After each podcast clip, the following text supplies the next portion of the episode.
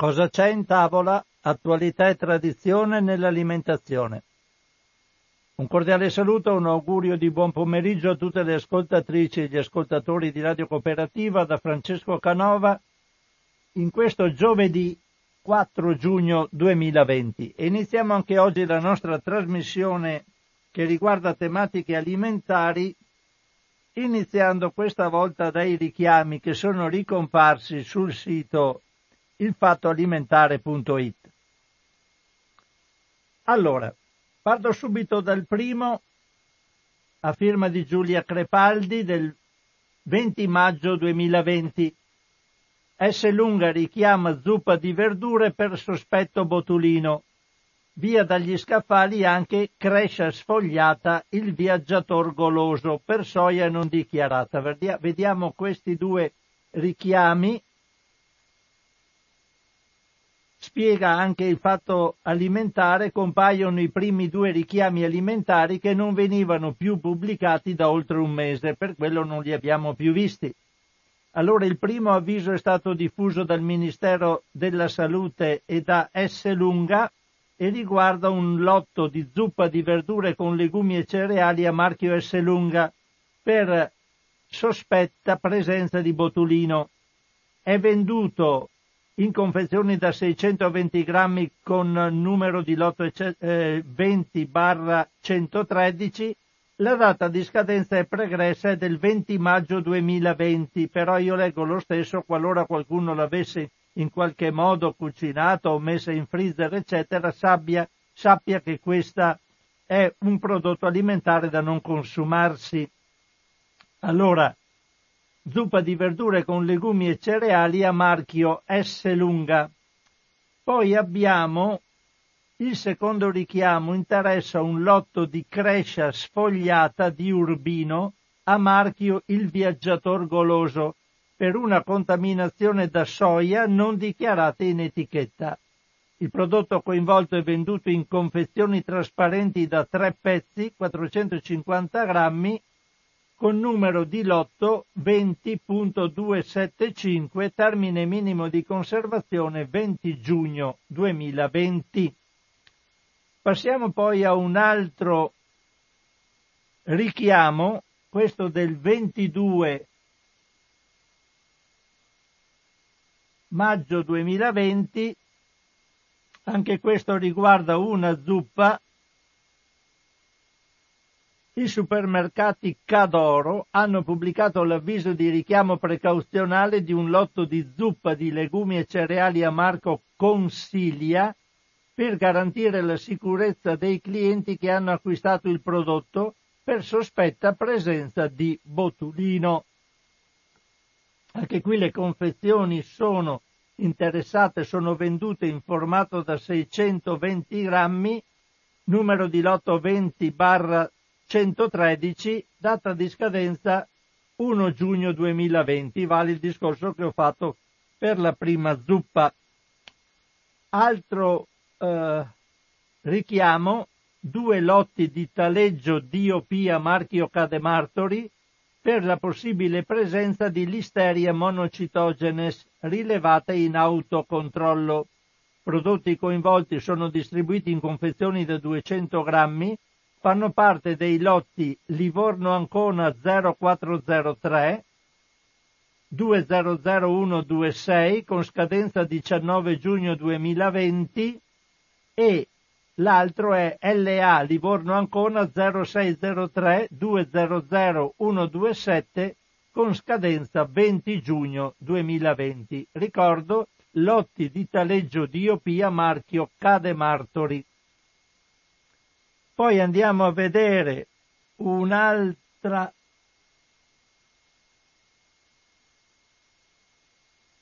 vediamo un altro un altro pro, problema con un'altra zuppa.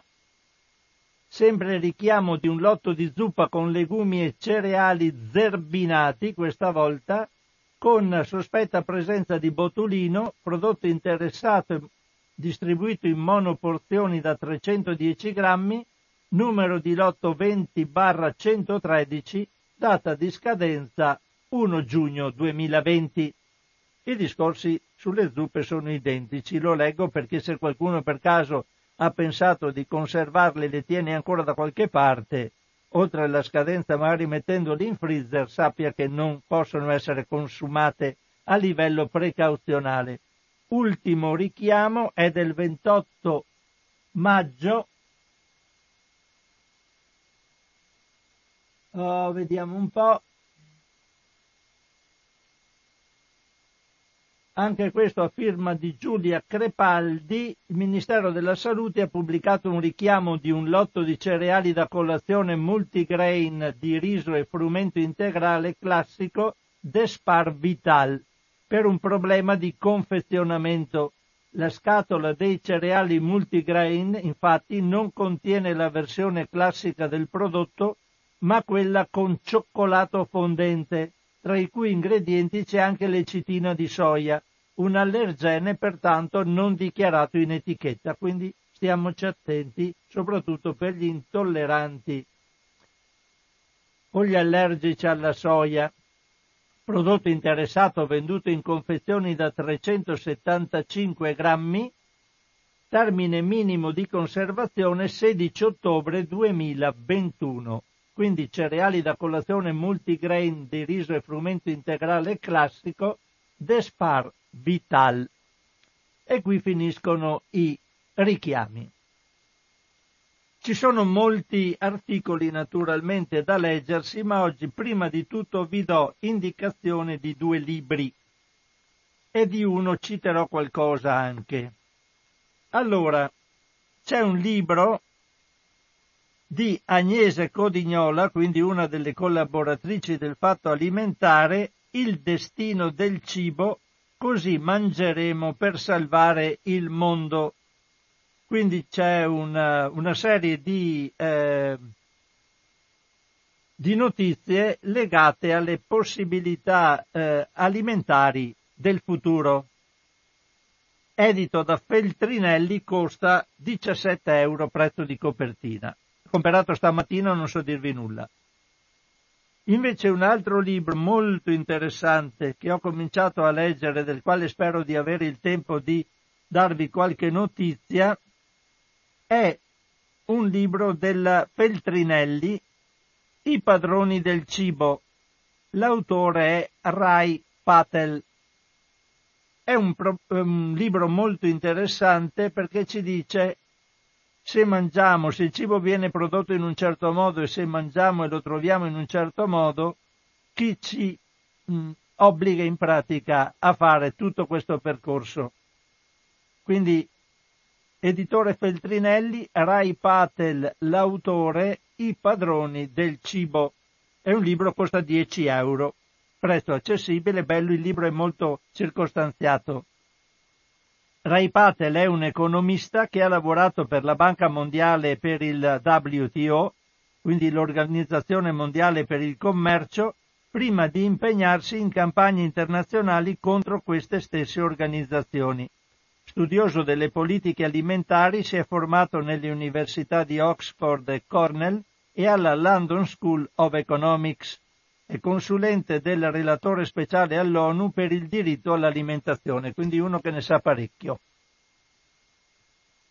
Volevo leggervi prima un articolo da Il fatto alimentare, come dicevo ce ne sono tanti, ma io oggi volevo leggervi qualcosa sia dal fatto alimentare che da internazionale e poi se potevo, se riuscivo, da I padroni del cibo di Ray Patel. Allora, Vado a vedere una notizia del 20 maggio 2020.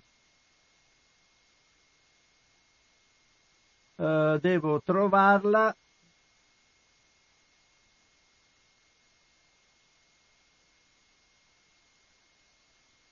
Vediamo un po' se...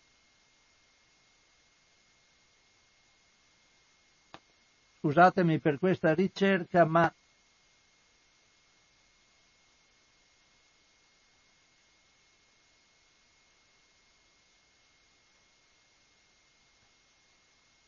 dispiace per questo lunga attesa.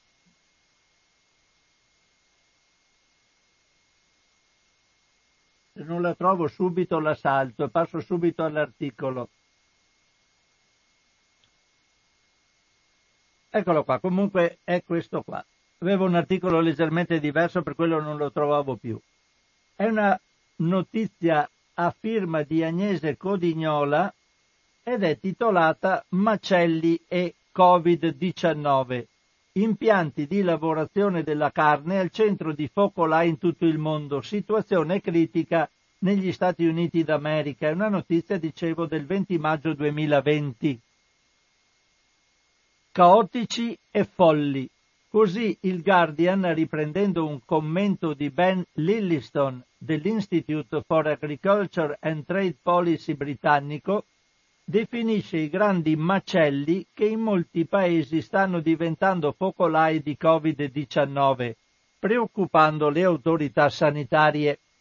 Questi luoghi, insieme agli allevamenti intensivi e ai wet market, letteralmente questi sono mercati del, li chiamano mercati umidi, wet market, in pratica sono i, i mercati dove viene venduta, eh, venduti animali vivi che a volte vengono macellati direttamente eh, nel mercato e quindi c'è sangue che scorre, eh, acqua per lavare, insomma sono ambienti ideali per la diffusione del virus rappresentano diversi aspetti di un rapporto malato con la natura di cui l'umanità paga ora il conto. Sempre meno gestiti da macellatori indipendenti e sempre più anelli di filiere enormi in mano a colossi di dimensioni planetarie come Cargill e Tyson Food, ma al tempo stesso luoghi dove vigono condizioni di lavoro che vengono sovente accostate alla schiavitù, i macelli hanno sempre continuato a lavorare durante la pandemia, almeno fino allo scoppio dei focolai. Questo ha favorito la diffusione del coronavirus all'interno e all'esterno. Il caso più evidente è quello degli Stati Uniti con oltre 180 impianti colpiti, ma situazioni analoghe si segnalano in Irlanda, Spagna, Germania, Regno Unito, Canada, Brasile e Australia. L'effetto drammatico è l'abbattimento obbligato di migliaia di capi che gli allevatori non si possono più permettere di mantenere a causa dell'inceppamento della filiera della carne. Come tutto ciò sia potuto accadere è abbastanza chiaro. Per le particolari situazioni lavorative che si creano nei macelli, spesso non è stato possibile indossare le opportune protezioni o introdurre le misure di distanziamento e disinfezione, spiega il Guardian. In più, in molti paesi la forza lavoro è costituita da immigrati anche irregolari che sfuggono ai controlli e vivono in abitazioni affollate dove il contagio si diffonde velocemente. Il risultato è un lungo elenco di focolai. Negli Stati Uniti a fine aprile si erano registrate 5.000 casi e 20 decessi, Secondo il Midwest Center for Investigative Reporting, i contagi reali associati ai macelli sarebbero più di 10.000. Molti impianti sono stati chiusi, 20 nelle ultime settimane, per situazioni simili a quelle riscontrate in un macello di suini del Sud Dakota, dove 850 lavoratori contagia- contagiati perché, secondo le autorità sanitarie, molti avrebbero continuato a lavorare nonostante i sintomi per ragioni di insicurezza economica. La Tyson invece ha offerto 500 dollari di bonus ai dipendenti degli stabilimenti per la lavorazione dei polli che continuano a lavorare a prescindere dalle condizioni di salute. In Alberta, Canada, un impianto di Cargill ha avuto poco meno di mille casi, mentre in Australia a Melbourne, a Melbourne un altro di Cedar Mitch ne ha registrati 70. Non si salva ovviamente il Brasile dove la malattia è stata sempre sottovalutata dal presidente Jair Bolsonaro. Anche lì i casi nei macelli sono numerosi. Negli ultimi giorni è stata segnalata la situazione in particolare del produttore BRF con più di 300 casi e un tasso di positività del 6,6% tra i 5.100 dipendenti di un impianto, ma nessuna chiusura. I governatori locali hanno intrapreso una dura campagna legale per chiuderne qualcuno, ma finora, secondo la Reuters, che cita documenti governativi cui ha avuto accesso, solo nove sono stati fermati, mentre circa 16.000 lavoratori sono stati esposti al contagio, anche se i malati ufficiali sono solo 124. In Europa preoccupa la situazione della Germania dove 300 lavoratori, molti dei quali immigrati, si sono ammalati nell'impianto della Müller Fleisch di Birkenfeld e quella dell'Olanda, dove sono stati registrati quasi 150 casi in uno stabilimento per la lavorazione della carne di maiale ai confini con la Germania. In Spagna ci sono stati oltre 200 casi in un impianto vicino ad Aragona di literamit, mentre in Irlanda i contagi accertati sono oltre 560 in 10 stabilimenti uno dei quali è un impianto per la macellazione dei suini, in cui ci sono stati oltre 120 casi. Le aziende dal canto loro si muovono con estrema lentezza, anche se tutte affermano di aver attivato le procedure per rendere i macelli più sicuri, solo alcune hanno iniziato a progettare protocolli specifici validi anche per il futuro, lavorando con i veterinari e i virologi molte si sono limitate a elargire dei bonus a chi è rimasto al lavoro. Secondo Marion Nestle, l'esperta di alimentazione della New York University, questo è il risultato di ciò che il sistema alimentare ha realizzato negli ultimi anni, cioè un network verticale improntato al solo profitto e alla resa, senza alcuna attenzione per la salute e il benessere degli animali e dei lavoratori, né tantomeno per l'ambiente. Forse questa situazione, ha concluso Lilliston, aiuterà tutti, a partire dagli americani, ad avere maggiore consapevolezza sull'importanza della sicurezza alimentare, su come viene prodotto il cibo nei paesi industrializzati, sui rischi cui siamo esposti e su quanto un sistema così composto sia fragile e poco resiliente a crisi come quella del Covid-19. Questo è l'articolo di Agnese Codignola. Ce ne sono degli altri sul fatto alimentare, ma io volevo invece andarvi a leggere un articolo che compare sull'ultimo numero di internazionale, il numero 1360, credo ancora in edicola sino a sabato prossimo, che spiega in modo abbastanza particolareggiato il problema dei macelli, la situazione negli Stati Uniti d'America, un sistema veramente distorto che condivido con voi e che in qualche modo eh, deve farci riflettere per dove siamo andati a finire. L'articolo è di, sapete che Internazionale cita articoli tratti da organi di stampa eh, stranieri questo è un articolo di Michael Pollan sul The New York Review of Books, Stati Uniti d'America. Solo quando la marea si ritira si scopre chi stava nuotando nudo, ha detto una volta l'imprenditore Warren Buffett. Per gli Stati Uniti il Covid-19 rappresenta una bassa marea di proporzioni storiche capace di mettere a nudo debolezze e disuguaglianze che in un contesto normale sarebbero rimaste nascoste. Il settore in cui questo processo è più evidente è l'industria alimentare. Una serie di traumi ha colpito gli anelli deboli della catena, minacciando di svuotare gli scaffali dei negozi come succedeva un tempo nei paesi del blocco comunista. Il sistema che ha reso possibile la tipica abbondanza del supermercato americano, chiamiamolo statunitense noi anche perché americano non tutti sono così, con la sua capacità di vendere grandi quantità di prodotti a prezzi stracciati, all'improvviso sembra discutibile, se non addirittura dannoso.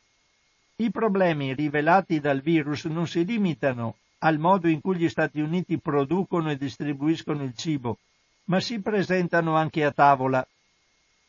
La dieta, dieta creata dall'attuale sistema alimentare è infatti tra le cause delle malattie croniche che rendono le persone più vulnerabili al Covid-19. L'accostamento tra le immagini degli agricoltori che distruggono i raccolti e buttano via il latte e quelle che mostrano supermercati vuoti e le file alle mense per i poveri racconta la storia di un'economia impazzita. Oggi negli Stati Uniti esistono due catene alimentari separate, che si dividono quasi alla pari il mercato. La catena alimentare al dettaglio collega un gruppo di agricoltori ai negozi di alimentari, mentre la seconda connette altri agricoltori ad acquirenti istituzionali come ristoranti, scuole e uffici. Con l'economia paralizzata e gli americani costretti a restare a casa, la seconda catena alimentare, quindi quella dei ristoranti, scuole e uffici, si è spezzata. E a causa del modo in cui l'industria si è sviluppata negli ultimi decenni, oggi è praticamente impossibile dirottare il cibo prodotto per gli acquirenti istituzionali verso i negozi al dettaglio. Le aziende statunitensi producono ancora da mangiare in abbondanza, ma fare arrivare gli alimenti dove c'è bisogno non è facile. Come siamo arrivati a questo punto? Tutto è cominciato all'inizio degli anni Ottanta, durante la prima presidenza di Ronald Reagan, quando il Dipartimento di Giustizia riscrisse le regole dell'antitrust. Se una fusione garantiva maggiore efficienza sul mercato, senza danneggiare il consumatore, allora poteva essere approvata. La politica introdotta dal presidente Reagan e confermata dalle amministrazioni successive ha provocato un'ondata di fusioni e acquisizioni nel settore agroalimentare. Dagli anni Ottanta ad oggi l'industria alimentare è diventata sempre più concentrata e specializzata, con un numero ristretto di aziende che dominano ogni fase del processo di approvvigionamento. Intervistato di recente dal Washington Monthly, un allevatore di polli che vende milioni di uova liquide usate per preparare le omelette nelle mense scolastiche, ha dichiarato di non possedere i macchinari necessari, per non parlare delle conoscenze e dei contratti, per vendere i suoi prodotti sul mercato al dettaglio.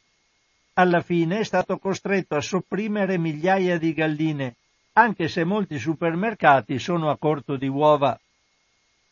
Il 26 aprile John Tyson, avete sentito che era quello che aveva fatto i bonus per i suoi dipendenti perché continuassero a lavorare nell'articolo che ho letto prima, il 26 aprile John Tyson, presidente di Tyson Foods, la seconda azienda del paese nel settore della carne, ha acquistato uno spazio sul New York Times e altri quotidiani per, di- per dichiarare che la catena alimentare si stava sgretolando e avvertire del rischio di un'imminente carenza di carne causata dalla pandemia. Negli Stati Uniti i mattatoi sono stati focolai della malattia, con migliaia di lavoratori contagiati e decine di morti.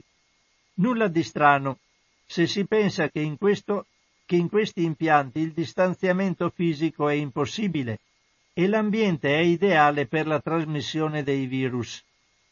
Negli ultimi anni le aziende del settore sono riuscite ad ottenere normative che hanno accelerato vertiginosamente la produzione.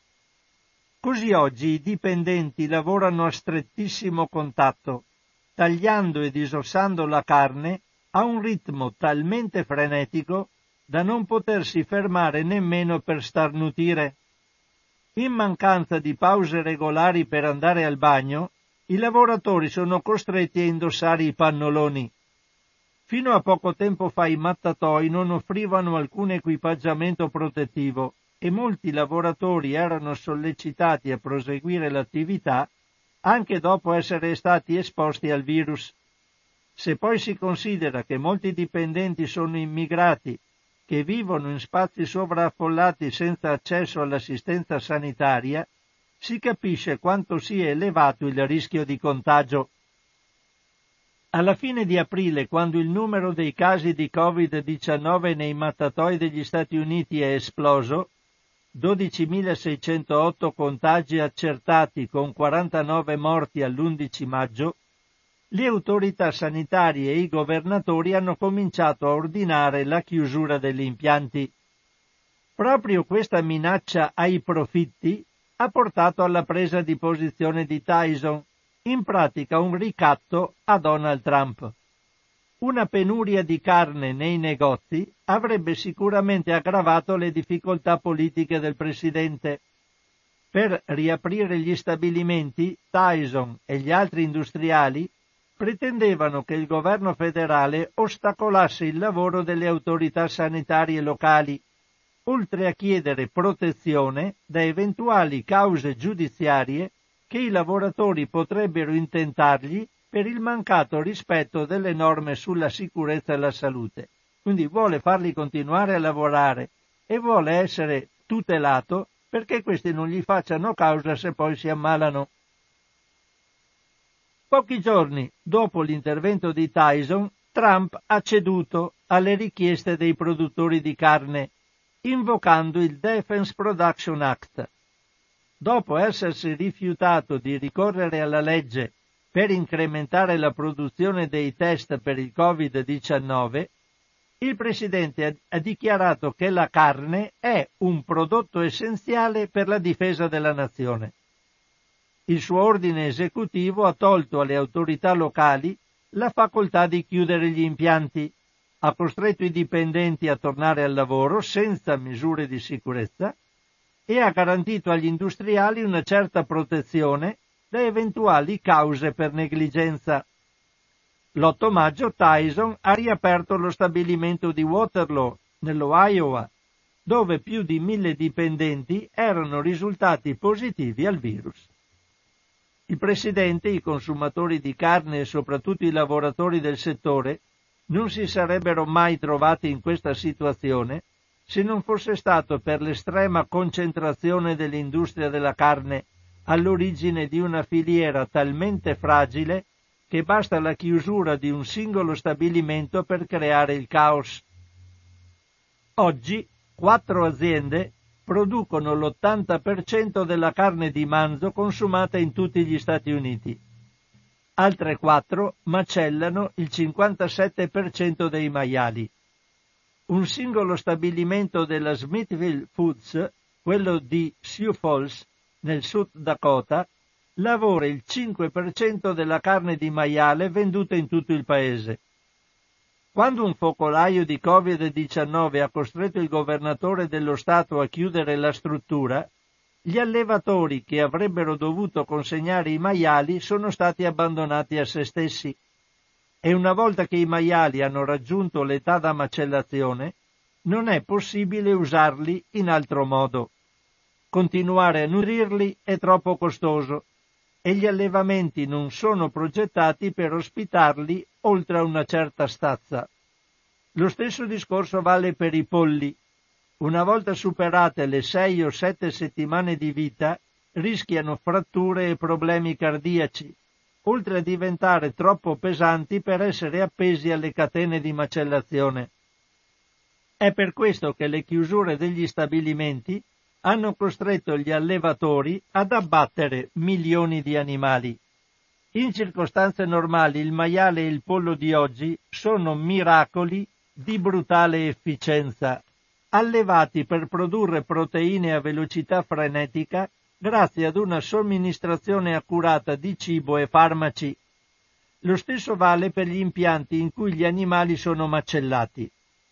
Queste innovazioni hanno permesso alla carne, per secoli un prodotto di lusso, di diventare economica e accessibile a tutti. Oggi gli statunitensi mangiano, pensate un po', in media due etti e mezzo di carne al giorno. Il Covid-19 però ha mostrato i rischi legati a questo sistema. Più efficienza vuol dire meno resilienza, per non parlare delle questioni etiche l'industria alimentare ha fatto una scelta di cui stiamo pagando il prezzo. Immaginate come sarebbe diversa la situazione se il sistema fosse ancora basato su centinaia di mattatoi locali che ricevono la carne da decine di migliaia di allevatori. In queste condizioni un'epidemia in una singola struttura non altererebbe l'intero processo produttivo. La carne probabilmente costerebbe di più, ma il sistema sarebbe sicuramente più solido. Un'altra debolezza evidenziata dal virus è il paradosso per cui dei lavoratori considerati essenziali sono sottopagati e ritenuti sacrificabili. A dar da mangiare agli statunitensi sono gli uomini e le donne che disossano polli su rulli scorrevoli al ritmo di 175 al minuto, raccolgono ortaggi sotto il sole del deserto o guidano camion frigorifero attraverso il paese. La totale dipendenza del paese da queste persone non è mai stata così evidente e dovrebbe garantire loro un certo potere negoziale. In tutti gli Stati Uniti cominciano a vedersi proteste e scioperi a sorpresa. Probabilmente solo l'inizio. Forse in futuro questi lavoratori riusciranno a ottenere stipendi, protezioni e benefici adeguati alla loro importanza per la società. Per il momento i reparti dei supermercati che vendono frutta e ortaggi sono abbastanza forniti, ma che succederà se la pandemia colpirà anche i lavoratori agricoli? I braccianti, spesso immigrati irregolari, vivono e lavorano a stretto contatto ammassati in alloggi temporanei.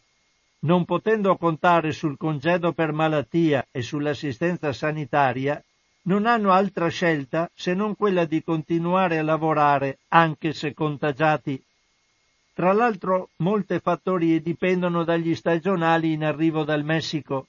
Cosa accadrebbe se queste persone non avessero più il diritto di entrare nel paese?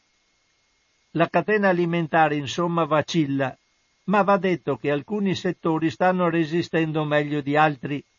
I sistemi locali, per esempio, hanno mostrato grande flessibilità. I piccoli agricoltori che diversificano le culture e riforniscono i ristoranti hanno trovato facilmente nuovi mercati. La popolarità delle pratiche di agricoltura sostenuta dalla comunità sta crescendo rapidamente perché molte persone isolate in casa hanno cominciato a ordinare forniture settimanali di prodotti locali. In diverse aree del paese i cosiddetti mercati dei contadini si sono adattati alle condizioni imposte dalla pandemia, con regole per il distanziamento sociale e nuovi metodi di pagamento. I sistemi alimentari basati sulla produzione locale non sono mai stati così in salute e la loro crescita negli ultimi vent'anni ha permesso a molte comunità di difendersi dagli scossoni dell'industria alimentare. La pandemia insomma ha fatto capire, magari in modo disordinato, che il sistema alimentare statunitense va decentrato e deindustrializzato. Per esempio nel settore della carne, dove è necessario rompere l'attuale oligopolio e garantire diritti ai lavoratori, Un'altra cosa che dovrà cambiare è la dieta degli statunitensi. Da tempo è risaputo che un'industria alimentare basata su prodotti agricoli come il grano turco e la soia porta a una dieta dominata dalla carne e dai cibi industriali. Gran parte di quello che è coltivato negli Stati Uniti non è cibo in senso stretto, ma serve a fabbricare mangime per animali e ingredienti che sono la base di merendine, bevande gassate, pietanze da fast food e altri prodotti industriali come lo sciroppo di grano turco ad alto contenuto di fruttosio.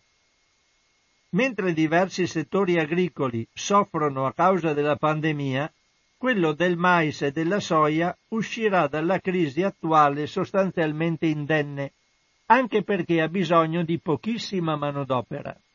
Un unico agricoltore con un solo trattore può piantare e mietere migliaia di ettari di queste colture. I cibi industriali saranno quindi gli ultimi a sparire dagli scaffali. Sfortunatamente però un'alimentazione basata su questi prodotti porta all'obesità e a malattie croniche come l'ipertensione e il diabete di tipo 2. E queste patologie sottostanti sono tra i fattori che favoriscono le forme più gravi di Covid-19. Secondo i Centers for Disease Control and Prevention, il principale istituto per la sanità pubblica statunitense, il 49% delle persone ricoverate con Covid-19 soffriva di ipertensione, il 48% era obeso, il 28% aveva il diabete. L'attuale crisi sanitaria solleva quindi un interrogativo cruciale. Vogliamo davvero risolvere le debolezze del nostro sistema alimentare? Non è difficile immaginare una politica coerente ed efficace che abbia questo obiettivo. Una politica simile migliorerebbe le condizioni dei lavoratori ed eliminerebbe le falle nella rete di sicurezza sociale e i benefici, oggi è più che mai evidente, sarebbero per tutti, perché la salute pubblica dovrebbe essere una questione di sicurezza nazionale. Qui dice eh, il nostro autore, sarebbero per tutti, non per Tyson evidentemente, che ci guadagna con la morte degli altri. Vabbè. Per essere completa però la politica del dopo pandemia dovrebbe anche affrontare le carenze di un sistema alimentare così concentrato da essere profondamente vulnerabile ai rischi e ai traumi di questo momento storico. Oltre a proteggere gli uomini e le donne che lavorano nel settore, è necessario riorganizzare le politiche agricole per promuovere la salute, non solo la produzione. Bisogna concentrarsi sulla qualità, non solo sulla quantità delle calorie prodotte. Anche quando il sistema funziona in modo normale, rifornendo gli scaffali dei supermercati con calorie abbondanti e a buon mercato, non fa che uccidere le persone, lentamente in tempi normali, rapidamente in tempi straordinari come quelli che stiamo vivendo. Questo sistema non è il risultato del libero mercato, anche perché nel settore alimentare il libero mercato non esiste più dalla Grande Depressione No, è il prodotto di politiche agricole sulla concorrenza che vanno urgentemente riformate.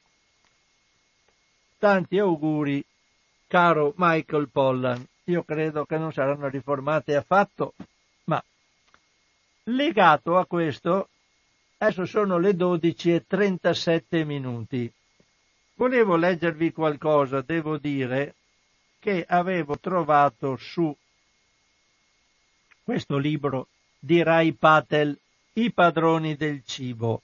Ho però una certa difficoltà a farlo perché sono una, due, tre, quattro, cinque paginette di questo libro.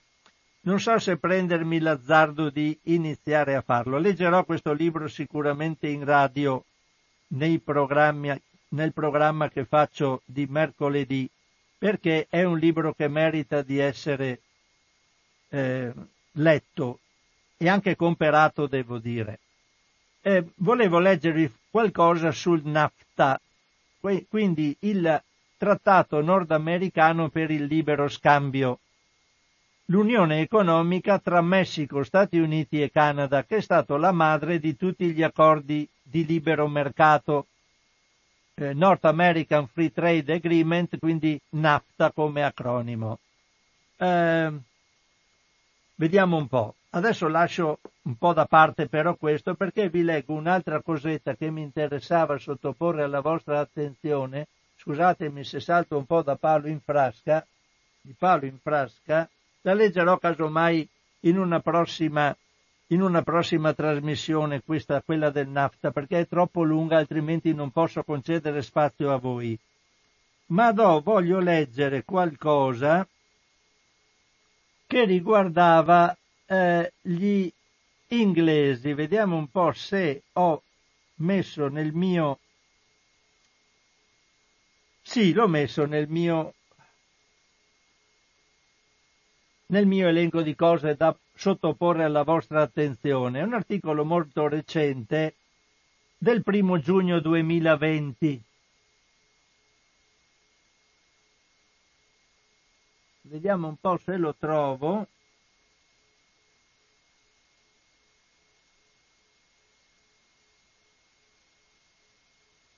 fatto gli articoli troppo sintetizzati.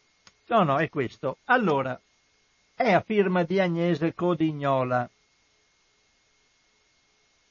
e ci dà atto di che cosa è capitato in Inghilterra dopo la Brexit. Sapete, vi leggo l'articolo senza farne troppe valutazioni personali perché quando l'ho letto avete capito tutto. La parola e l'azione ai consumatori britannici dopo la Brexit addio agli alti standard europei per il cibo. La battaglia va considerata persa e in futuro solo i consumatori potranno e dovranno occuparsi della sicurezza di ciò che mangiano. Così titola un preoccupato articolo del sito britannico iNews dedicato alle ultime vicende parlamentari sull'importazione degli alimenti dopo la Brexit, che espongono i cittadini alla massiccia presenza di cibi statunitensi e non solo, togliendo loro la tutela di cui hanno sempre goduto finora grazie alle normative europee. La vicenda è iniziata con l'addio definitivo all'Unione Europea il 31 gennaio scorso. Quando terminerà il periodo di transizione alla fine del 2020, decadranno tra le altre anche le leggi europee che vietano, per esempio, l'importazione di pollo clorinato o di carne trattata con antibiotici e ormoni e impongono il controllo delle filiere. Al contempo probabilmente entreranno in vigore accordi commerciali che tengono in scarsa considerazione tanto la sicurezza di ciò che si vende, secondo gli standard europei, quanto il benessere animale e la tutela dell'ambiente, con tagli ai dazi doganali per favorire gli scambi. Era per quello che volevo leggervi qualcosa sul NAFTA, ma non ne ho il tempo. Alcuni parlamentari hanno provato a opporsi e chiesto che almeno restino in vigore alcune delle restrizioni più importanti, come appunto quella sui polli lavati chimicamente, e hanno proposto un emendamento al cosiddetto Agriculture Bill, la nuova legge che regolamenterà il settore. La proposta non è passata al voto della Camera dei Comuni. Resta l'esame da parte della Camera dei Lord, ma nessuno sembra credere a un capovolgimento di fronte in quella sede e comunque se la legge fosse modificata dovrebbe ripassare nuovamente ai comuni, dove evidentemente i conservatori hanno la maggioranza, Boris Johnson, e cassano tutte le leggi.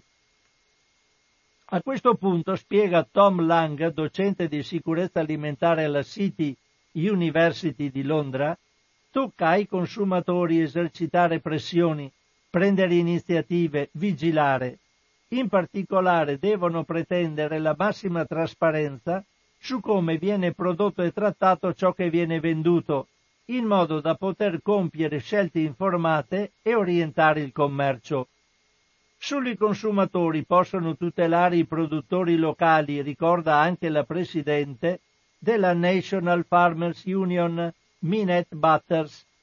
Se agricoltori e allevatori, per conservare livelli elevati di sicurezza, manterranno le filiere costruite con grande sforzo negli ultimi decenni, alla fine i loro prodotti non saranno competitivi rispetto a quelli provenienti dagli Stati Uniti Lì non si è fatto lo stesso lavoro e si è sempre data priorità all'aumento delle produzioni industriali.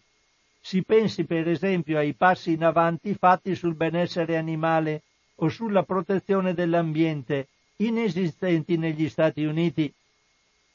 E non bastano certo le dichiarazioni rassicuranti ai media che stanno facendo esp- esponenti del governo, ci vogliono normative specifiche e stringenti. Tra le voci preoccupate c'è anche quella dei produttori di carne della National Beef Association, che chiede il mantenimento degli standard europei e sottolinea come proprio quando il mondo si accorge più che mai dell'importanza della sicurezza alimentare, il Regno Unito inizia a fare i conti con le vere conseguenze della Brexit. Se non tutelerà i propri produttori, si ritroverà sempre più dipendente da altri paesi per il cibo. Lapidaria infine l'opinione di Chris Elliott, docente di sicurezza alimentare dell'Università di Belfast, che nel 2014 diede il via allo scandalo della carne di cavallo mischiata a quella di manzo. Bisogna ripensare totalmente a che importanza vogliamo dare alla sicurezza del cibo e alla crescita dei produttori locali.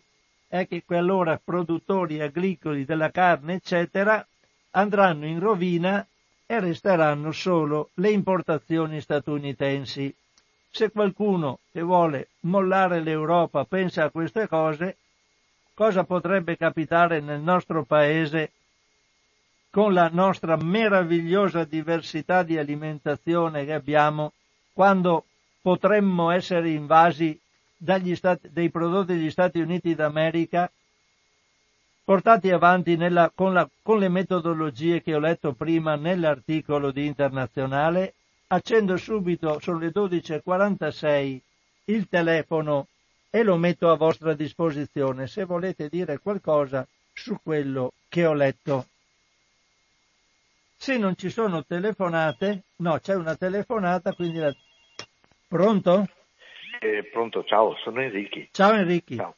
Eh, sì, hai, hai fatto l'intero mondo, per cui eh, cioè. mi fermo su un particolare. Il, vedi l'influenza eh, enorme che ha avuto negli Stati Uniti d'America la parte inglese, perché a parte la lingua, perché adesso fanno la propaganda, che non parlano più neanche l'inglese, che questo è un po' come un cercare di sganciare dall'influenza di quella cultura. Non no. possono, non possono. No, ma, ma a parte questo, è, è, proprio la mania della carne che li, li lega molto ai paesi nordici nostri. Perché se tu ti, ti sei mai letto quei buffissimi miti nordici degli asi, dei loro eroi, no? Eh, sono, soprattutto sono maschi quelli che mangiano addirittura un bue intero da soli, no? Naturalmente sono miti, però si sa che quelle popolazioni sono prevalentemente carnivore, basta andare in quei posti e vedi i menù dei ristoranti come è capitato a me, è tutto a base carne, insomma. Un, un po' di pesce, le minestre, vabbè, insomma, lasciamo perdere, e le verdure ti danno tre foglie di insalata. Fatto mai là è terribile, dalla Germania in poi tutto ciò che è prodotti dell'orto proprio non esistono, non ci sono, insomma, ecco. Eh, la Francia già molto meglio, per carità, molto molto meglio perché è più eh mediterranea eh come cultura, la Spagna pure, ma Germania, Austria stessa, io mi ricordo che siamo andati spessissimo in Austria sia per, per turismo mio personale che poi anche col teatro abbiamo fatto una tournée. Insomma, stando lì a lungo quando ero in tournée purtroppo non potevo, essendo in albergo, farmi da mangiare no, avanti. Insomma, ero, siamo stati la decina di giorni, mi pare, e insomma ero veramente distrutto, non, a parte le patate che io adoro, ma insomma eh, non, non, può, da, da, non, si possono mangiare patate fritte t- t- tutto il giorno, insomma. E lì carne e schnitzel, e Wiener schnitzel a tonnellate, insomma. Poi ho trovato un ristorante greco, Dio volendo dove ho mangiato più umanamente. Ma eh, sono, eh, perciò questi statunitensi che mangiano due etti e mezzo al giorno sì, di carne. Sì, due etti e mezzo. Ma, ma aspetta, ma di media? Sì. Cioè, tu pensa poi tutta la parte povera che magari ha meno accesso alla carne, eccetera. Cioè, c'è gente che si ingozza magari mezzo chilo di carne al giorno, ma eh, questi sono dei pazzi totali. Va bene che hanno una media della vita molto inferiore alla nostra, di pazzi ma è anche questo. ed è tutto una cosa che si... perché io ho purtroppo una mania che mi deriva, e poi lascio perché lo sto facendo lunga, che mi deriva da avere una cultura un po' scientifica, no? Io so che se su un amplificatore fatto da centinaia di componenti ne cambio uno, poi devo creare tutto il resto. Non, non, non è possibile. Cioè, e tutto si tiene, tutto si tiene. Non è vero che uno quando fa così semplifica, no, non semplifichi niente. Tutto si tiene. La cultura anglosassone dei peggiori elementi inglesi, perché ricordiamoci chi ha, forna, chi ha formato gli Stati Uniti d'America, erano la spazzatura d'Europa. La gente peggiore, i condannati, tutta gente così, che sono stati mandati in questa colonia anche pensando sì, ci fanno un po' di lavoro di conquista senza che mandiamo noi le, le armi, soldati, eccetera, lo faranno loro. Sono dei delinquenti, ci sa che i delinquenti sono molto bravi a fare queste cose qua e così hanno fatto. E così hanno fatto, hanno sterminato le popolazioni locali, hanno fatto quel che hanno fatto e il risultato è che lì hai una cultura della, della feccia inglese, della feccia nordica, non la cultura, de, non è la cultura di William Shakespeare, capito? è la cultura della feccia nordica, perciò violenta, supponente, perché si credono chissà chi, e, noi scontiamo, scontiamo e poi adoriamo, è quello che non riesco a capire, che noi abbiamo uno dei paesi, io ho girato molto per fortuna, per lavoro, noi abbiamo uno dei paesi più belli del mondo, abbiamo, eh, e ci inchiniamo a questa gente che è, è, praticamente sono dei selvaggi nei nostri confronti, sinceramente, se guardiamo la nostra cultura. Perché anche il tanto vantato William Shakespeare pare avesse origini italiane, perché conosceva un po' troppo bene Verona, Venezia e, c'era una conoscenza un po' troppo approfondita per uno che se ne stava lì. D'accordo eh. Enrico. Ecco, va bene. Bon. Ciao. Ti saluto, ciao ciao. Ciao. ciao. Sì, stavo leggendo proprio dal libro I padroni del cibo il discorso del protezionismo inglese, eh, scusate, del proibizionismo, ma sentiamo questa telefonata, pronto? Ciao Francesco, parla Marco, Marco. Ciao Marco. scusa se ti disturbo. Hai paura. Allora, io volevo riprendere appunto il discorso, l'ultima lettura che hai fatto, che la Brexit uscendo eh, saremo meno tutelati. Io, perdonami, io penso che tutelati non lo eravamo nemmeno prima, perché tu sai benissimo, ne sai più di me, che eh, il grano del Canada che arrivava con il glifosate e via dicendo, tutti i, i mangimi che arrivano OGM e sappiamo gli OGM servono per avere più resistenza ai pesticidi altro che per togliere, debellare la fame nel mondo e via dicendo. Cioè, credo che la tutela del cibo, oh, purtroppo, lo dico purtroppo, debba essere fatta da, eh, da, se stessi, dal cittadino che si deve informare e questo non è giusto perché non tutti hanno la possibilità o la voglia di informarsi e si dovrebbero vendere dei prodotti sani che non, che non fanno male a lungo andare alla salute.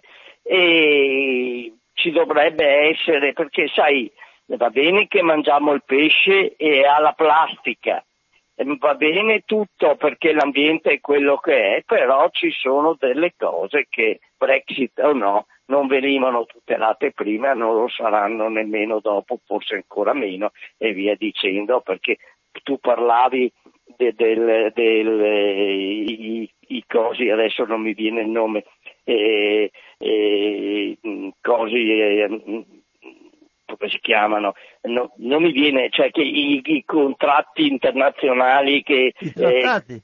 i trattati, scusa, sì. i trattati internazionali che ci sono in ballo, eh, i due più, più, famosi, in via dicendo, insomma, cercano in tutte le maniere di far passare tutto e di più, insomma.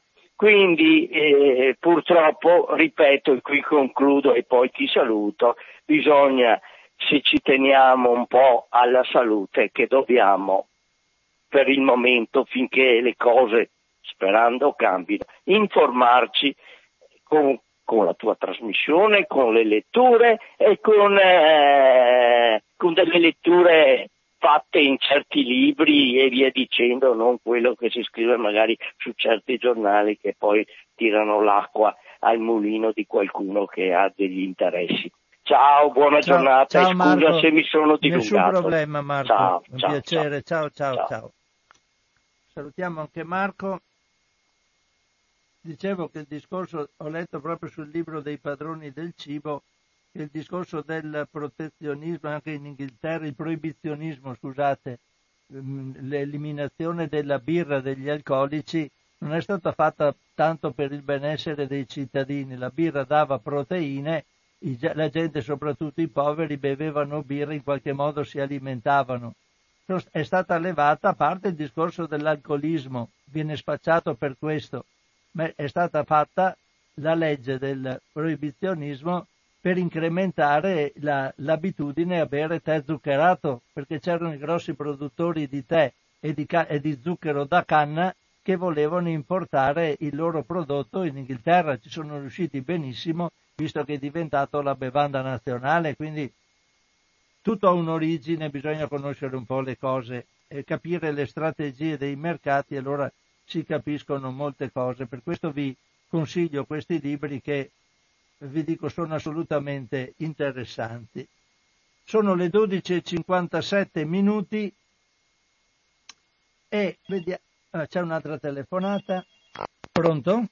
Pronto, buongiorno, sono Gianluigi. Ciao Gianluigi, ciao. Ciao, ciao, ciao, grazie. Letture. Io volevo, ecco, tu hai parlato di protezionismo, mi è venuto subito in mente pro, pro, eh, prosecchionismo.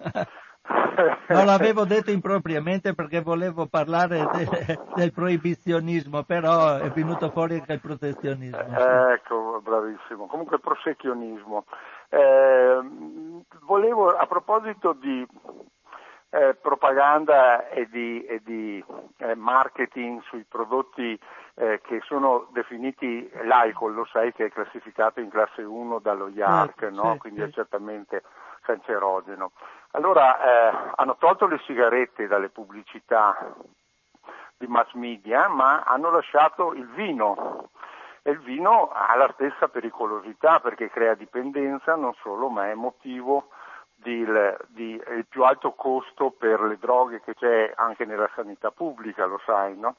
E allora eh, io una proposta che faccio normalmente è questa, intanto raccolgo tutte le etichette che ci sono nelle sigarette no? dei vari paesi del mondo, perché tutti ormai i paesi del mondo mettono attenti, fa male al feto, fa male ai polmoni, certo. eccetera, eccetera.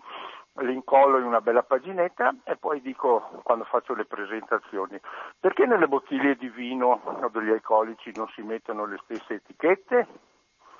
Fa male alla salute, eccetera. E cosa Oppure... ti rispondono? Cosa mi rispondono? È una cosa impossibile, non si può, è soli- la solita risposta. Bisogna cercare di essere moderati. Ma gente non è mica consapevole che il vino fa gli stessi danni del, delle altre cose. No, peggio. E c'è consuetudine, fa bene fra, il vino. Fra le droghe è quello che ha i costi sanitari più alti per eh, malattie al fegato, per eh, assenze negli orari di lavoro, eccetera, eccetera, eccetera. E quindi eh, perché non mettiamo anche sulle bottiglie di vino fa male al, alla salute, eccetera, eccetera, eccetera. Così ne berrebbero un po' meno e avremo dei costi sanitari ridotti, visto che parliamo tutto il giorno di coronavirus e di salute.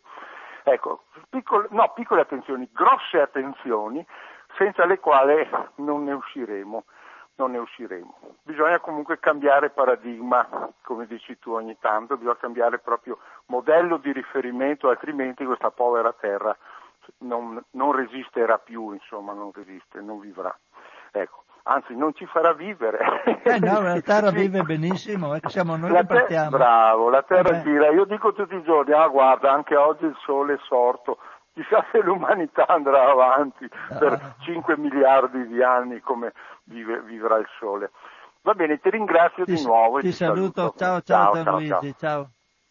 Grazie a Gianluigi, ma la Terra va avanti lo stesso, magari ci saranno gli scorpioni, gli scarafaggi, le formiche, loro resteranno tranquillamente quando noi ce ne saremo andati, a meno che non la facciamo proprio scoppiare, ma credo che non.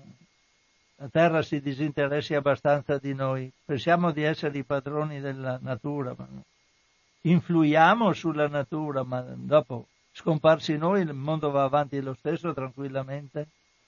Allora, ah no, volevo dirvi una cosa, darvi una notizia. Eh, faccio il nome di una ditta, però eh, la faccio perché eh, cercando in internet l'ho trovata e non ne ho trovate altre di così complete. Però in una delle precedenti trasmissioni avevamo parlato di, ehm, del recupero delle piante antiche, dei frutti antichi, eccetera. Allora io ehm, lo faccio per interesse personale perché voglio recuperare delle cose della frutta antica da piantare nel mio giardino, eh, quindi eh, questo lo faccio.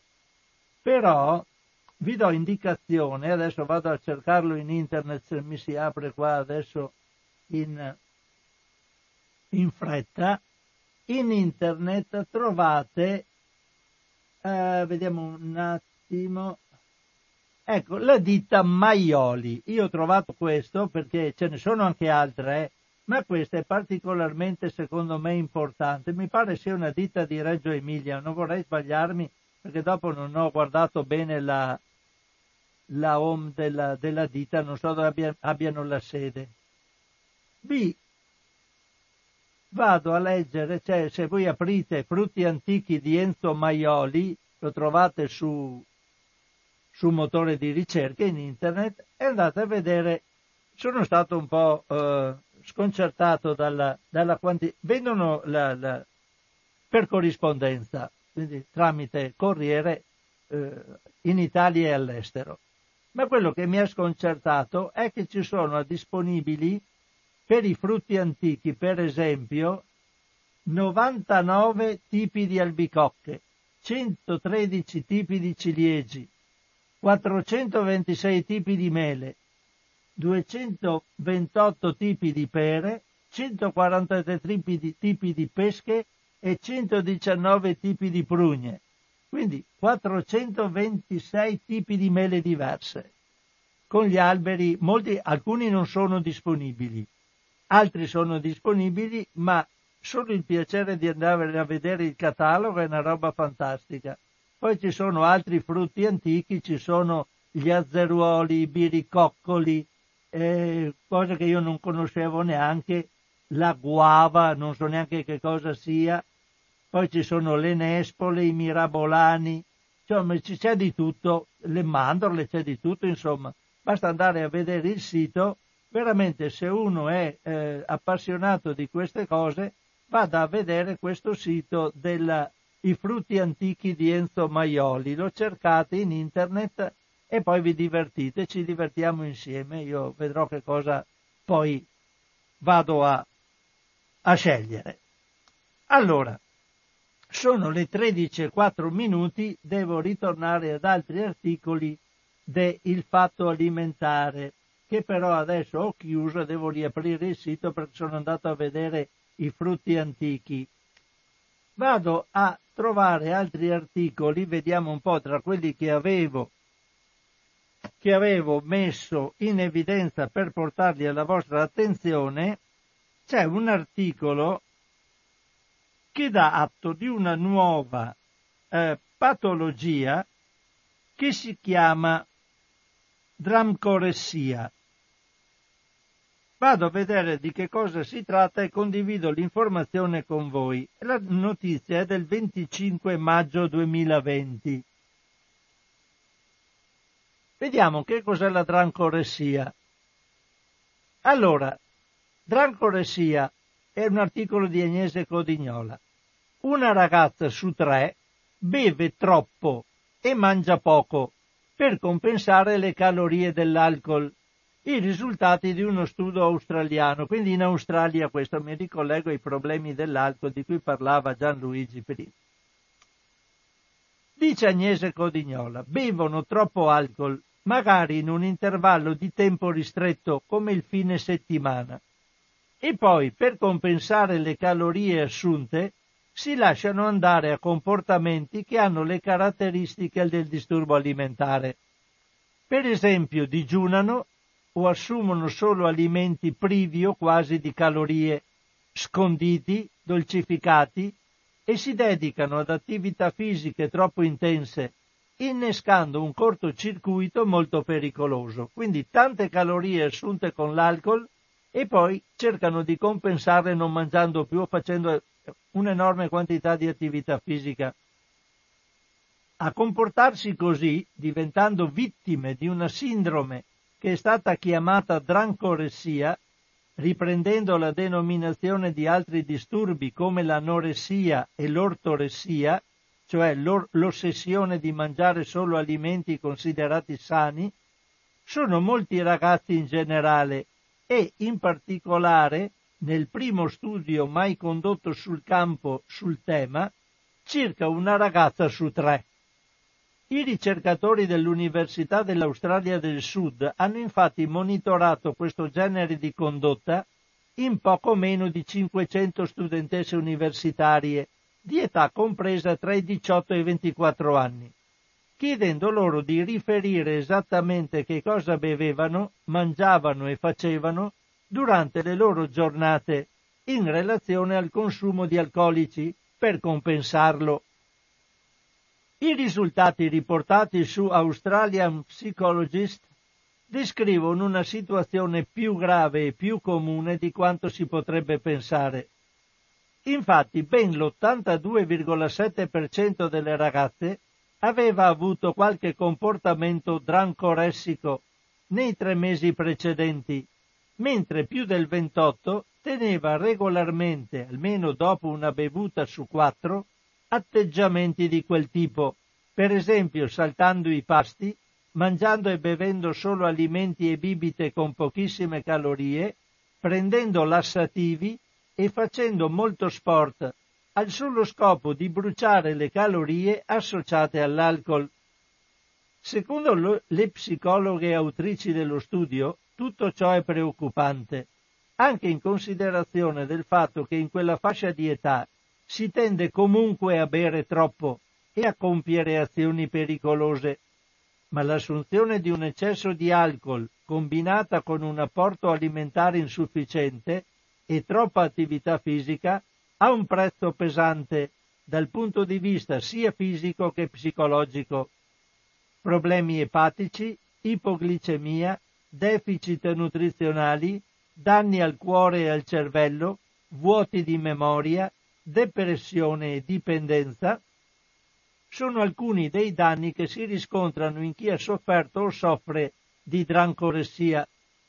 Per cercare di prevenire, oltre a campagne educazionali, si deve cercare di identificare i sintomi più precoci, che nel loro insieme dimostrano l'esistenza di adattamenti cognitivi sbagliati, un quadro definito Early Maladaptive Schemas EMS.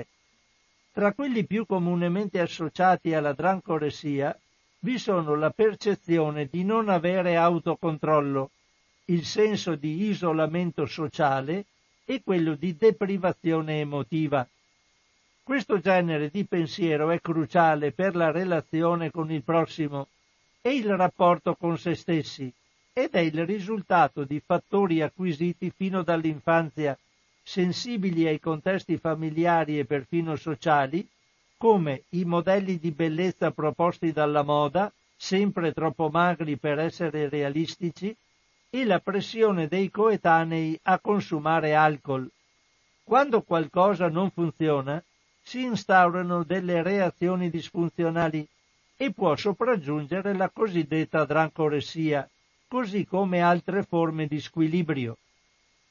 Per questo cogliere i primi segnali può fare la differenza, Da questo punto di vista, oltre agli psicologi, anche gli insegnanti, i genitori e gli amici possono essere di grande aiuto, imparando a riconoscere i comportamenti a rischio che andrebbero segnalati, verificati e costituire un campanello d'allarme dopo il quale iniziare a intervenire, aiutare queste ragazze o ragazzi che si comportano in questo modo. Poi, vediamo un po'. Potrei leggere qualcosa. Uh, c'è un sito che può essere utile per qualcuno che vuole avere informazioni sui prodotti biologici. Leggo soprattutto l'articolo per questo, perché vi do il sito. Allora, la notizia del 21 maggio, vediamo un po'. C'è una, una, una mm, lettrice, diciamo, una uh, signora Shana che scrive al fatto alimentare chiedendo se per i prodotti biologici è possibile risalire all'azienda produttrice e al paese di origine. Risponde Roberto Pinton, che è segretario di Assobio. Dice Pinton, il consumatore può risalire agevolmente all'azienda che ha curato la trasformazione del prodotto e anche all'origine della produzione agricola, che è ob- obbligatoriamente indicata in etichetta in prossimità del logo europeo. È importante per quanto riguarda conoscere l'azienda che ha curato la trasformazione del prodotto, per sapere questa azienda chi è, in etichetta si trova il codice dell'azienda che ha effettuato l'ultima operazione del prodotto. Basta visitare poi il sito Sistema Informativo Agricolo Nazionale. Io non lo conoscevo, qui c'è il richiamo ipertestuale, quindi ci si può arrivare dal fatto alimentare cliccando qua sul, sul collegamento e si passa direttamente a questo sito. Il sistema informativo agricolo nazionale, una volta aperto, ha una, una finestrina nella quale si mette il codice dell'azienda e vengono fuori, viene fuori la denominazione dell'azienda, si hanno notizie sulle aziende che curano l'ultima operazione di trasformazione del prodotto biologico. Quindi è una cosa interessante per chi vuole notizie in più. Il resto dell'articolo non lo leggo, ci sono varie di, mh, informazioni, ma insomma eh, ci danno atto che ci sono alcune etichette nelle quali obbligatoriamente bisogna scrivere agricoltura Unione Europea, non Unione Europea, non ci sono eh, informazioni più particolareggiate per motivi anche legati ad una eh, comprensione migliore delle, delle, etichette, perché potrebbe creare per esempio confusione, dice avere l'etichetta obbligatoria agricoltura Unione Europea, non Unione Europea e poi trovare per esempio agricoltura Italia agricoltura Cuba e uno non capisce più niente se, di che cosa si tratta. Comunque leggendo l'articolo queste cose sono evidenziate se andate a leggervi questo sito ilfattoalimentare.it che ritengo un sito molto ben strutturato potete andare a vedere questa notizia che dico essere del 21 maggio 2020. Poi c'è stata la giornata delle api. Era il 20 maggio e questa è una notizia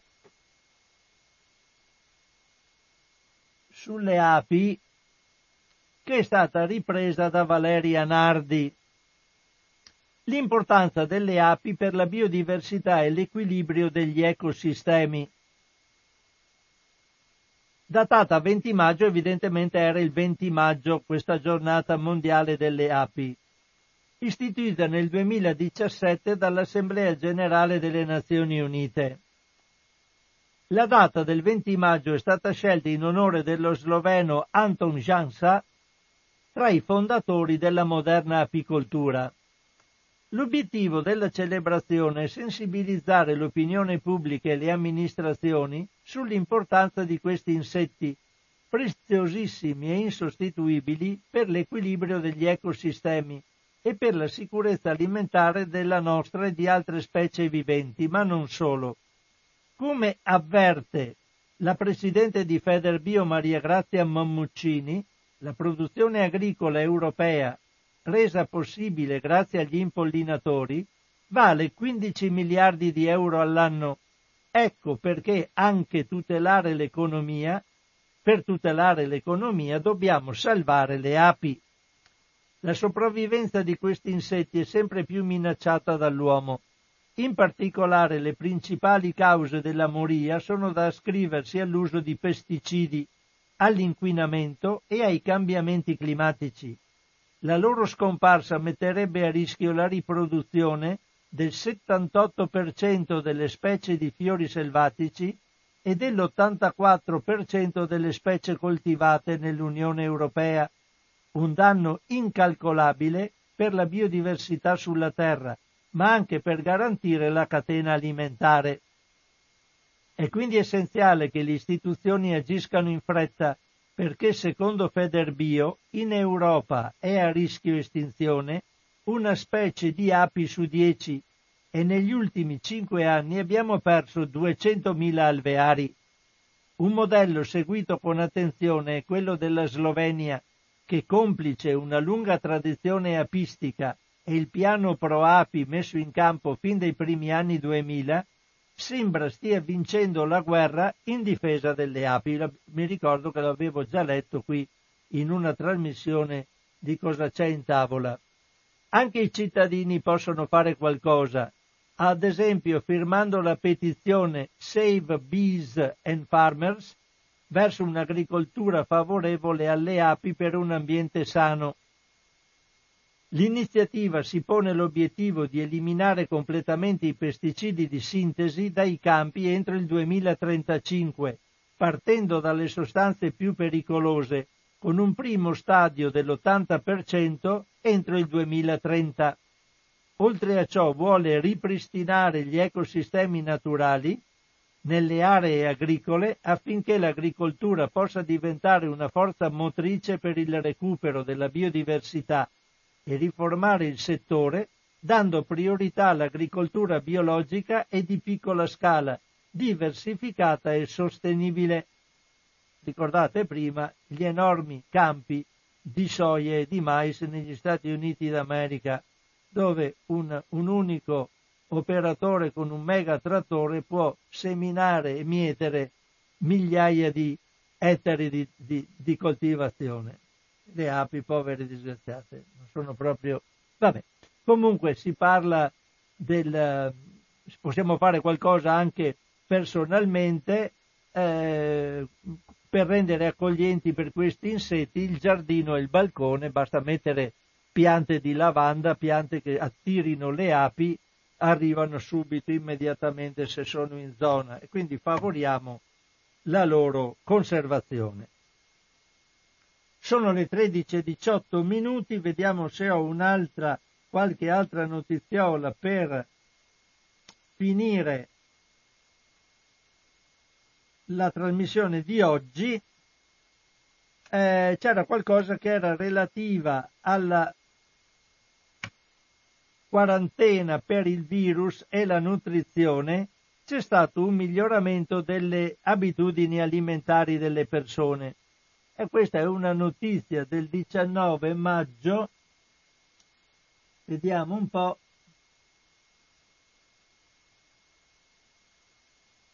Ed è legata ai comportamenti e al fatto che siamo rimasti più chiusi in casa. L'articolo di Agnese Codignola dice, se non altro, l'obbligo di restare a casa e la chiusura dei ristoranti sembra aver avuto qualche effetto positivo sulle abitudini di 11.000 cittadini di 11 paesi. Hanno mangiato più frutta e verdura e in generale alimenti più sani.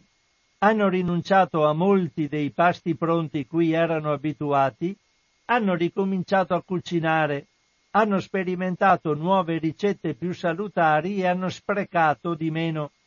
A curiosare nelle abitudini di un'umanità costretta a vivere in quarantena, hanno pensato i ricercatori dell'Università di Anversa in Belgio, che hanno chiesto agli abitanti di Australia, Belgio, Cile, Uganda, Grecia, Brasile, Canada, Irlanda, Olanda, Francia e Austria che cosa avevano mangiato nelle settimane comprese tra il 17 aprile e il 7 maggio, ricevendo in molti casi risposte che denotavano entusiasmo per la rinuncia ai pasti preconfezionati da scaldare nel microonde, agli snack, al cibo da asporto preparato dai ristoranti. Secondo quanto riferisce la Reuters, in circa la metà dei paesi gli snack pieni di sale e zuccheri hanno subito un brusco calo, anche se spesso rappresentano il cibo di conforto che si consuma volentieri nei momenti di stress. Stando alle risposte fornite però questa volta la rassicurazione è stata cercata altrove e soprattutto in ciò che è stato preparato in casa, attività che ha aiutato a impegnare il tempo e che si è vista indirettamente anche dal balzo delle vendite di farina e lievito, registrato ovunque. Gli acquisti di carne, pesce e alcolici sono rimasti stabili nel periodo analizzato, mentre quelli di verdura e frutta, sia fresche che surgelate o in scatola, sono aumentati ovunque. Secondo gli autori, un fattore che può avere avuto un ruolo, oltre alle oggettive difficoltà dovute alla chiusura degli esercizi pubblici, è stata la preoccupazione per la salute, anche se non è dimostrato alcun nesso tra alimentazione e Covid-19, molte persone hanno cercato di avere una dieta più sana, convinte che ciò costituisse comunque una misura preventiva, come del resto indicato anche dall'OMS. Un altro elemento probabilmente è stato il fatto di dover pianificare la spesa, concentrando in poche uscite l'acquisto del necessario. Una razionalizzazione che da una parte ha favorito acquisti qualitativamente migliori, dall'altra ha contribuito a diminuire gli sprechi. A quest'ultimo aspetto ha dato una mano anche la scoperta di nuove ricette e il desiderio, mosso anche dal timore di eventuali difficoltà nel reperire il cibo, di non buttare via nulla, ma di utilizzare il più possibile anche per piatti mai sperimentati. L'indagine è ancora in corso ed è stata estesa a 25 paesi, con dati che per ora sembrano costanti e simili a quelli dei primi 11. La speranza è che anche dopo la fine del confinamento le nuove abitudini messe in pratica per settimane restino e quindi speriamo bene. Con questa ultima notizia finisco la trasmissione di oggi di cosa c'è in tavola. Vi do come al solito informazione che se qualche argomento vi è interessato potrete ritrovare la trasmissione di, di oggi nel sito di Radio Cooperativa www.radiocooperativa.org nel settore archivio e nel sottoarchivio in tavola. La trasmissione cercherò di inserirla più presto possibile in modo che ce l'abbiate a disposizione. Ricordo anche che nel sito potrete trovare tutte le informazioni utili per poter dare contributi a Radio Cooperativa.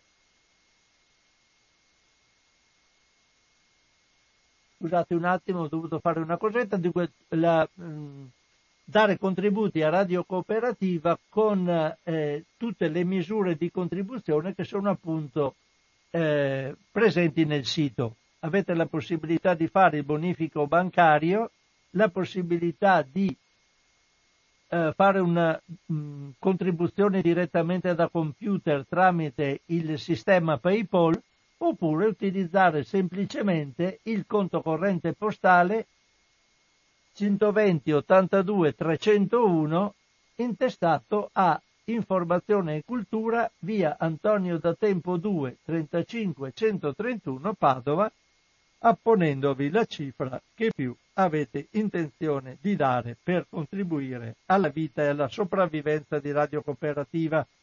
Siamo in periodo di dichiarazione dei redditi, quindi cosa molto importante che sentiamo anche spesso citata nel,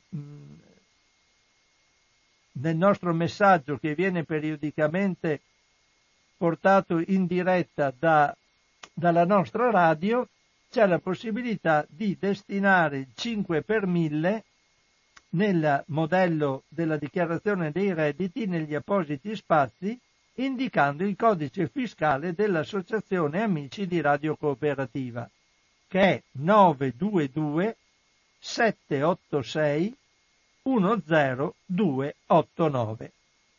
Lo ripeto per dare il 5 per 1000 a Radio Cooperativa, indicare il codice fiscale 922 786 10289. Ricordate poi che tutte le, le contribuzioni eh, effettuate sul conto corrente bancario dell'Associazione Amici di Radio Cooperativa sono detraibili dalla dichiarazione dei redditi. Il Liban naturalmente non lo posso dare perché è troppo lungo ed è impossibile darlo in diretta con una trasmissione radiofonica, però se andate sul sito di Radio Cooperativa c'è il settore specifico che vi riporta all'Associazione Amici di Radio Cooperativa dove ci sono tutti i dati che vi possono essere di interesse. Chiudo la trasmissione qui, un caro saluto a tutti, una risentirci in una prossima occasione da Francesco Canova.